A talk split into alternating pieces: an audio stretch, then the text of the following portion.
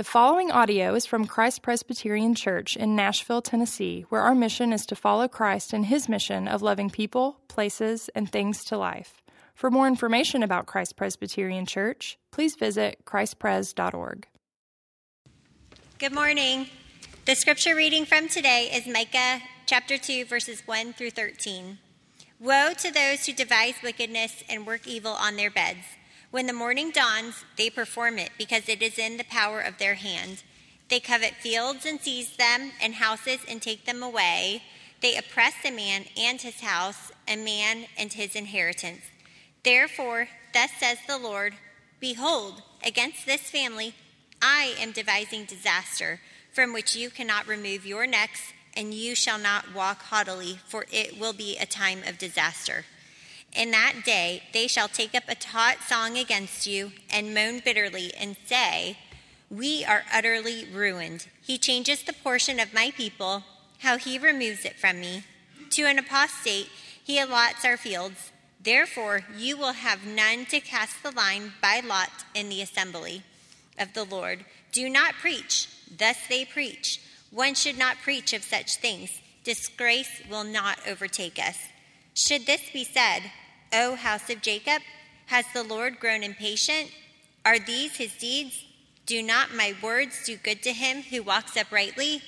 But lately my people have risen up as an enemy. You strip the rich robe from those who pass by trustingly with no thought of war. The women of my people you drive out from their delightful houses. From their young children you take away my splendor forever. Arise and go, for this is no place to rest because of uncleanness that destroys you with a grievous destruction. If a man should go about and utter wind and lies, saying, I will preach to you of wine and strong drink, he would be the preacher for this people. I will surely assemble all of you, O Jacob. I will gather the remnant of Israel. I will set them together like sheep in a fold, like a flock in its pasture, a noisy multitude of men. He who opens up the breach, goes up before them. They break through and pass the gate, going out by it. The king passes on before them, the Lord at their head. This is the word of the Lord. Thanks be to God. Well, said to the early service, it, it feels a little bit contradictory to have somebody so kind as Lisa to read such a hammer dropping uh, passage of Scripture, but, but here we are. The gospel is filled with contrast, and uh, that's an illustration of that. So, so, our, uh, our sermon title this morning is Heart of Darkness. And uh, like I said last week, there are a few um, chapters that we have to pass through in order to get to uh, you know, the sky opening up in chapters 4 and 5, especially of, of the mercy and grace of Christ that comes in to resolve and redeem and restore the hard stuff. Um, but we're we're in another week uh, right now with the hard stuff. Uh, happy President's Day weekend, by the way. I uh, hope it's been a good long weekend for you. Uh, good to be with you. And I will start with, um, with an anecdote of a church that got a new pastor. New pastor coming into a church. And his very first Sunday, he decided he was going to come in strong and preach against the sin of lust. And some of the leaders in the church, the lay leaders in the church, came up to him afterwards and said, You know, Pastor, you probably need to stay away from that subject because there's a popular men's club in town, and a lot of members in our church are patrons there, and may, they may feel uncomfortable with you preaching stuff like this. And so the next Sunday, he said, Okay, I'm going to take a different direction, and I'm going to preach against the sin of drunkenness. And the same people came to him uh, most of them on the board of elders, and said, You know, uh, there's a popular distillery in town. The owner is actually a member of our church and of our elder board, and uh, we're pretty sure that he's going to be offended uh, by this sermon. So you got to be careful about drunkenness as well. And then on Sunday number three, said, Okay, I'll go a different direction. He pre- preached against the sin of greed. And the same people came to him and said, You know, there's a there's a popular casino right down the road, and a lot of our members make their living uh, at the casino. And um, And you just got to be careful about that. And, and, the pastor said, Well, it looks like I'm 0, 0 for 3. Uh, so let's let you decide what I preach about next week. What will it be? And they, and they said, Well, you know, uh, maybe cannibalism. Um, because, you know, we, we don't think we have any of those here. So next week, the first two verses in chapter 3, Micah uses a cannibalism metaphor. And he talks about how the, the power brokers in Israel, who are also very corrupt, cannibalize their people by taking their lands and properties, uh, by stealing things like life and humanity and dignity from them as well. And it turns out then, we're all cannibals too on some level. The haves stripping away stuff from the have nots because they can. And so, here in chapter 2, before we get to that next week, we've got a portrait of two kinds of preachers. And the first kind of preacher is the kind of preacher who will affirm moral contamination among those who claim to be the people of God for money. You've actually got people hiring false prophets to say things that contradict what God says because what God says make them uncomfortable makes them uncomfortable and so there's the, the certain kind of prophet that affirms moral contamination from financial gain. And then there are prophets like micah who confronts moral contamination in the land. And so last week, talked a little bit about how the only way to get well from physical, emotional, relational, or spiritual disease is to not look away from those things and pretend they don't exist, but to look head on into them and seek treatment for them. So that's what we're going to do this week. And uh, the three points are the human heart is dark.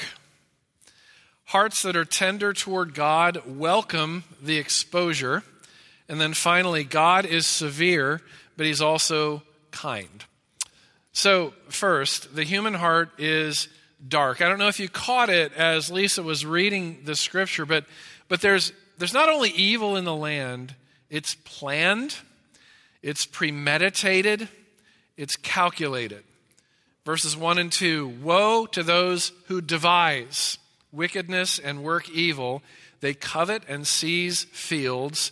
They oppress a man and his house. And this includes the most vulnerable people in the land who at the time are women and young children where you know he says in verse 9 that women and young children are driven out from their houses. Women and young children are made homeless because of greed and theft. And the response to, to, to this uh, prophetic word against this kind of unjust, oppressive, moral contamination is very disheartening. Because the response is not repentance and humility, it's a stubborn conscience and walls of self justification.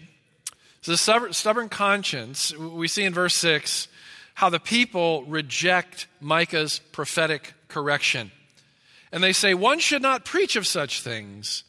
Disgrace will not overtake us. You know, this is a recurring pastoral theme when, when people come into pastors' offices or maybe they're dragged into a counselor's office. There are two particular situations that recur repeatedly. One is that there's been an intervention uh, when somebody has um, made a wreck of their lives and is creating wreckage in other people's lives through an addiction. And what's, what's easily discovered is that you know what what the recovery folks say is, is absolutely true uh, about how 95% of the battle is for the addict to admit that he or she is addicted and desires help. That's 95% of the battle. It's hard to get there sometimes. And another situation is when there's been infidelity in a marriage. And oftentimes, these situations never reach the pastor's or the counselor's office until firm, life changing decisions have already been made. And occasionally, the, the couple will, will both come in, and, and the one who has been unfaithful and made a decision to, to have a relationship with somebody else and to leave the marriage will undoubtedly say this being with this other person makes me happy, and God wants me to be happy. Which, which is terribly ironic because the person sitting next to this person is experiencing deep unhappiness specifically because of your pursuit of happiness.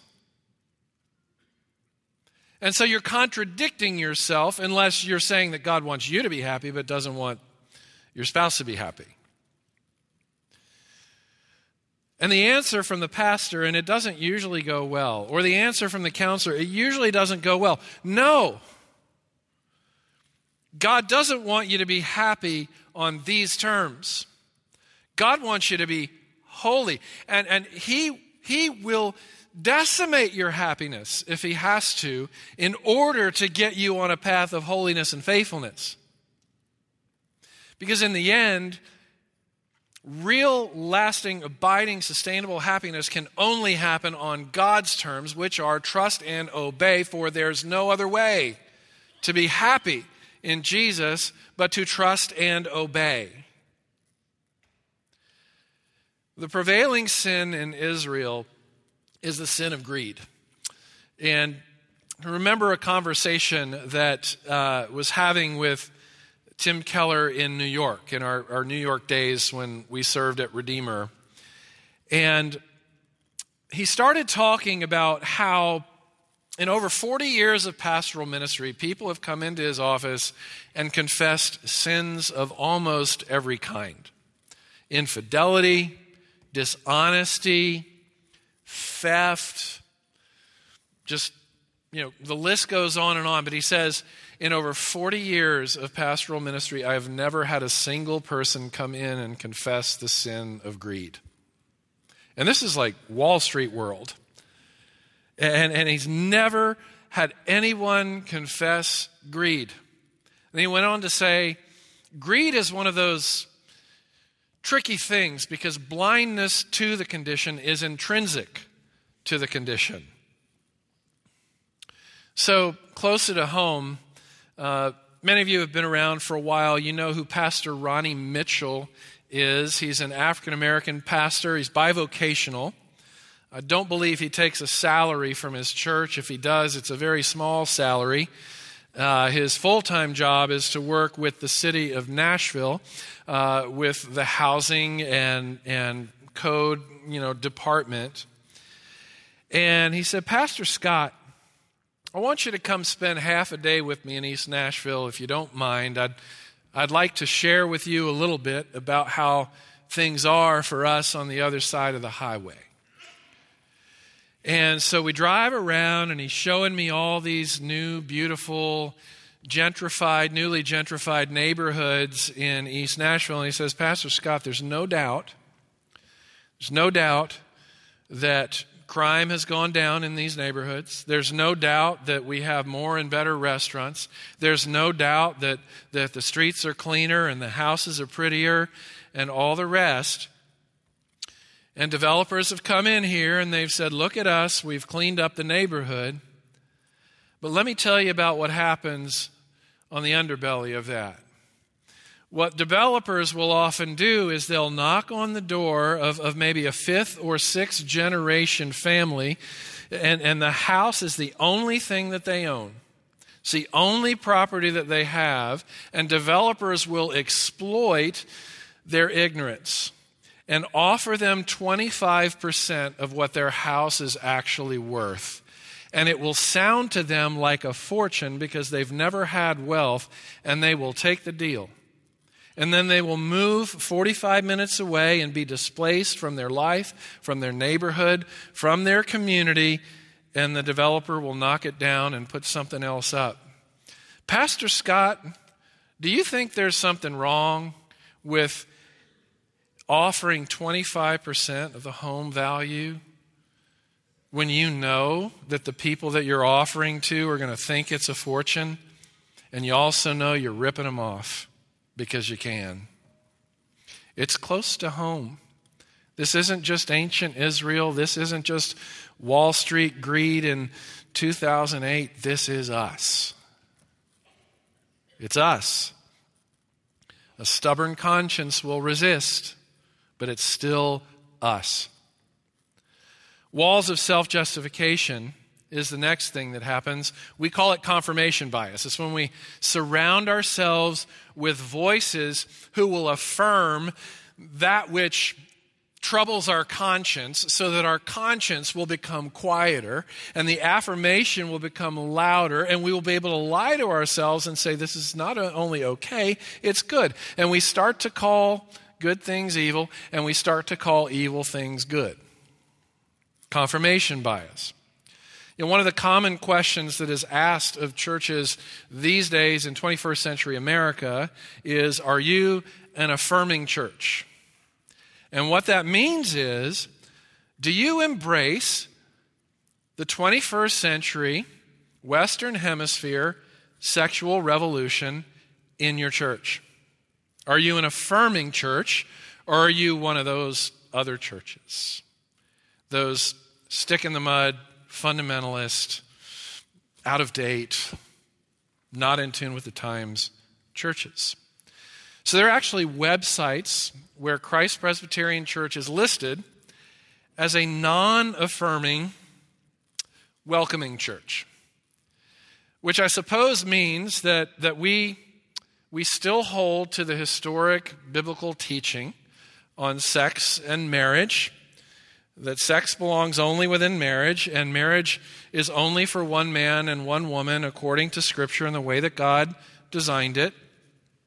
But we're also welcoming. It means we're not jerks about it, which I suppose is a fair enough description.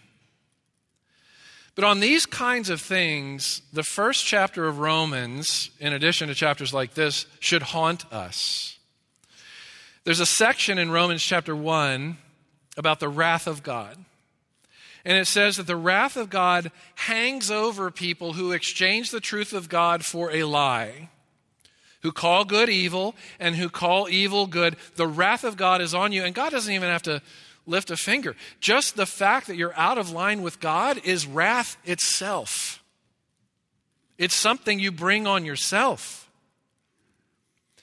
And it includes, according to Romans 1, dishonoring our body with erotic experiences that, that Scripture does not authorize, but warns against, and warns against repeatedly. And the closing statement of Romans 1 is this Though they know God's righteous decree that those who practice such things deserve to die, they not only do them, but give approval or affirm to those who practice them. What it's saying here is that whenever we make peace with sin, God will declare war on us. And we don't want that. Trust me, we don't want that. And we say, yeah, finally, somebody's getting up there talking about biblical marriage. Well, let me ask you a question. Those of you who are married, when's the last time you held hands with your spouse? When's the last time you cupped their face in your hands, looked them in the eye, and told them how much you love them and how precious they are to you? When's the last time you said, I'm sorry to them? When's the last time you forgave them? with all your heart? When's the last time you cherished them as Christ cherishes and loves the church? When's the last time you submitted to them, husbands and wives, submitting to one another? Ephesians 5 21, out of reverence for Christ. You think your hands are clean? You think you're better? You think you're superior? You think you're not contaminated? Romans 1 also lists some other things coveting, envy, strife, deceit, gossip, slander, pride. Do you hear yourself in there? I hear myself in there. You know, verse 11, back to Micah. Those who preach lies. If a man should go about and utter wind and lies, he would be the preacher for this people. You want wind and lies. Knock yourself out. You know, Paul talks to his protege, writes to his protege Timothy in 1 Timothy 4, and he says this This is your charge preach the word. In season and out of season, which means when it's convenient and when it's not, when it's popular and when it's not, when it will grow your church and when it will shrink your church, preach the word.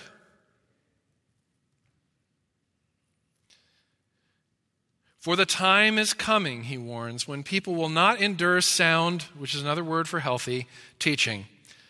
But having itching ears, they will accumulate for themselves teachers to suit their own passions, confirmation bias, and will turn away from listening to the truth and wander off into myths. As for you, always be sober minded, endure suffering, do the work of an evangelist, fulfill your ministry. The human heart is dark. And because the human heart is dark, it requires a hammer drop every now and then, a smelling salt to the soul. Secondly, hearts that are tender toward God welcome this kind of exposure.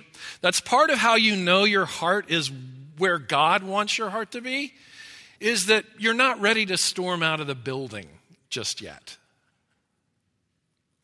Conviction, those whose hearts are tender to God, conviction is a pathway to grace. Micah comes across as a party pooper. He really does. You might remember last week I, I gave a quote from James Montgomery Boice, uh, the former senior pastor of 10th Presbyterian in downtown Philadelphia. And, and Boice wrote this More people have been won by honey than by thunder. Many who have rejected a Christian's logic have been won by his tears. So, so far, the dominant themes of Micah are death, doom, and destruction. That was last week's sermon. That's kind of this week's sermon. And something really surprising happened uh, starting right after the services and continuing all the way through the, the week and even this morning of emails and text messages and conversations where people have said about last week's hammer drop sermon that's the best you've ever preached. Now, that's a lot less about me. Because I'm the same preacher last week as I was last year maybe a little bit worse in some ways. But what that kind of remark and response is an indicator of is a well formed heart. Ezekiel chapter 3, another prophet of doom, that, that God gave this you know, difficult message to deliver to the people of Israel. And Ezekiel chapter 3, Ezekiel describes this encounter that he has with God and God brings him a scroll, and on that scroll are words of death, doom, and destruction. And, and, and he says, you know, as a preparation for you to preach these words to the people, I want you to first take this scroll into your mouth. I want you to eat it, chew it up, and swallow it. And Ezekiel said that this scroll with words of death, doom, and destruction written all over it tasted to him like honey. Honey. You remember Boice said, you know, more, more people have been won by honey than by thunder, but, but for the well formed heart, even thunder from God lands as sweet as honey. It's almost impossible to discern the difference for the well formed heart between thunder and honey if they both come from God, because everything that comes from God is honey.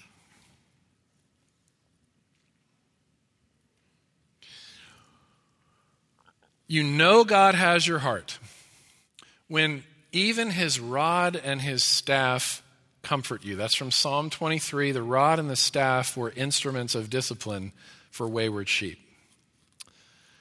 When you value holiness more than happiness, when you value pleasing God more than pleasuring yourself, you know your heart has been warmed toward God.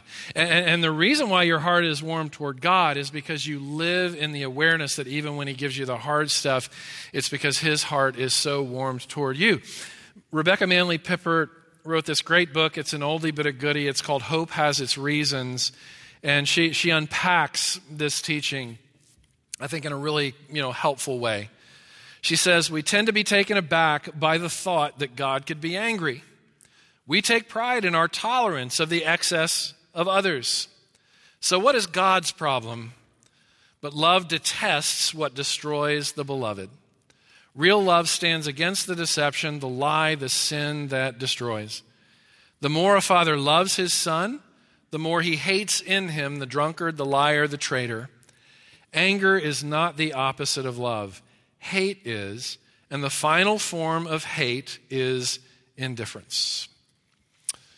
In short, God hates sin with a holy hatred because God loves people with a holy love. Lastly, God is severe, but he's also kind. There's this curious statement in Romans chapter 11, verse 22, where, where the, the Apostle Paul writes, Consider, I want you to consider the kindness and the severity of God. You know, we've seen a lot of the severity last week and so far this morning. But what about his kindness? So there, there's a hint, there's a little crumb that God is dropping on the floor for us to grab and nourish ourselves with on the way to chapters 4 and 5, where the, the skies will open up. And it's in verse 13 where it says, Their king passes on before them, the Lord at their head. It sounds a lot like the triumphal entry. It sounds a lot like Palm Sunday. Maybe that's what it's referring to. In chapter 5, he'll talk about the child born in Bethlehem, which is, of course, pointing ahead to Jesus. So, in C.S. Lewis's uh, masterpiece, The Lion, the Witch, and the Wardrobe, there's this encounter that happens between Mr. Beaver and Susan. And Mr. Beaver is trying to communicate to Susan about uh, the, the Christ figure who is Aslan. And he says to Susan, Aslan is a lion, the lion, the great lion. And Susan responds, Oh, I'd thought he was a man. Is he quite safe? I shall feel rather nervous about meeting a lion. And Mr. Beaver says, Safe? Who said anything about safe? Of course he isn't safe, but he's good. He's the king, I tell you. Some part of this pastor cohort, this cohort of pastors, about 10 of us, and we were together not long ago having a conversation about a book that was written specifically to outline the common sins that pastors commit. Great book for a group like ours. And, and we're, you know, we're kind of accountability to one another. We, we, we want to all do what we do well. We all want our private and public lives to, to have integrity. And so we read stuff like that. And everybody was kind of dancing around uh, the different subjects that were brought up in the book until one of the, one of the guys in the group says, Hold on, time out, everybody. Ten chapters in this book. Am I the only one who saw myself in every single chapter? And then all the heads went down, including mine. All the hands went up, including mine. God have mercy on us. What on earth are we doing in this high and holy calling? We are more sheep than we are shepherds. But this is the key because it's the ability to say those things in a group, not just quietly to God or, you know, in the quietness of your own heart, which is fine, but in a group. You know, the half brother of Jesus, James says, confess, confess your sins one to another. Then you'll be healed. Healing happens in community. This is why, this is why a group of, of, of, of, of people who are addicted to a substance or, or to the drink or the bottle or to porn or, or whatever they're addicted to get well in recovery groups better than Christians get well in sanctuaries. There is power, there's a disarming power on the heart of being able to say, look, we're all here for the same reason. We all have need. And we all realize that, that, that we need power outside of ourselves the power of community, the power of God. We need power outside of ourselves in order to, to heal from this, in order to mend from this, in order to sober up from this. And Micah says the very same thing. Verse 12 I will surely assemble all of you, O Jacob. Remember, Jacob has two names given to him Jacob which is the name that was given by his father at birth, which means liar. And his father pronounced a curse over him before he even got a chance to start living. And he fought, fought, fought, fought, fought to earn the paternal blessing from his father, never got it, and finally gets in a wrestling match with God on the ground. And, and he won't let go. And he says, I won't let go, God, until you bless me, which is really just a cry of saying, I need a daddy because I've never had one. Will you be it? I will fight you until you become my dad. And the Lord says, okay, but it's going to come with a limp. But you need to understand that your limp is going to be the, your superpower. It's going to be where your strength resides, and you will become the father of the 12 tribes of Israel. And from now on, you will be Israel. And yet, it's referring back here to Israel as Jacob again. As if to say, we never quite get past fully the most damaged and sinful and broken parts of us. Then it goes on to say, I will gather the remnant of Israel. I will set them together like sheep in a fold. Well, sheep are dumb, they're moody, they're wayward. Not a flattering statement.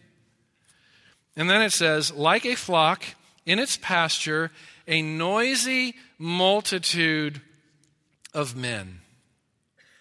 A noisy multitude of men. So here we have all these different images, all these different metaphors that remind us of something. It took God one day to take Israel out of Egypt. It took 40 years to get Egypt out of Israel in a desert space. And this, this phrase, noisy multitude, that's actually a pretty terrific description of Israel in the wilderness as God is bit by bit over time excavating Egypt out of their hearts and getting them ready for the land of promise. Repentance is noisy, it's not linear, it's zigzag. It's, it's two steps forward, three steps back, five steps forward, one step back, 20 steps forward, 19 steps back, three steps forward, two steps back, five steps forward. You, you get what I mean?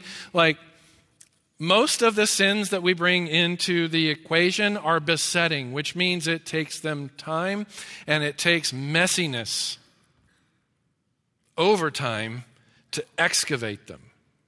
For Israel, it was 40 years. In Micah's day, it, it, took Micah 16 years of preaching to the people of Israel before he got a single positive response. It took him 25 years before revival happened.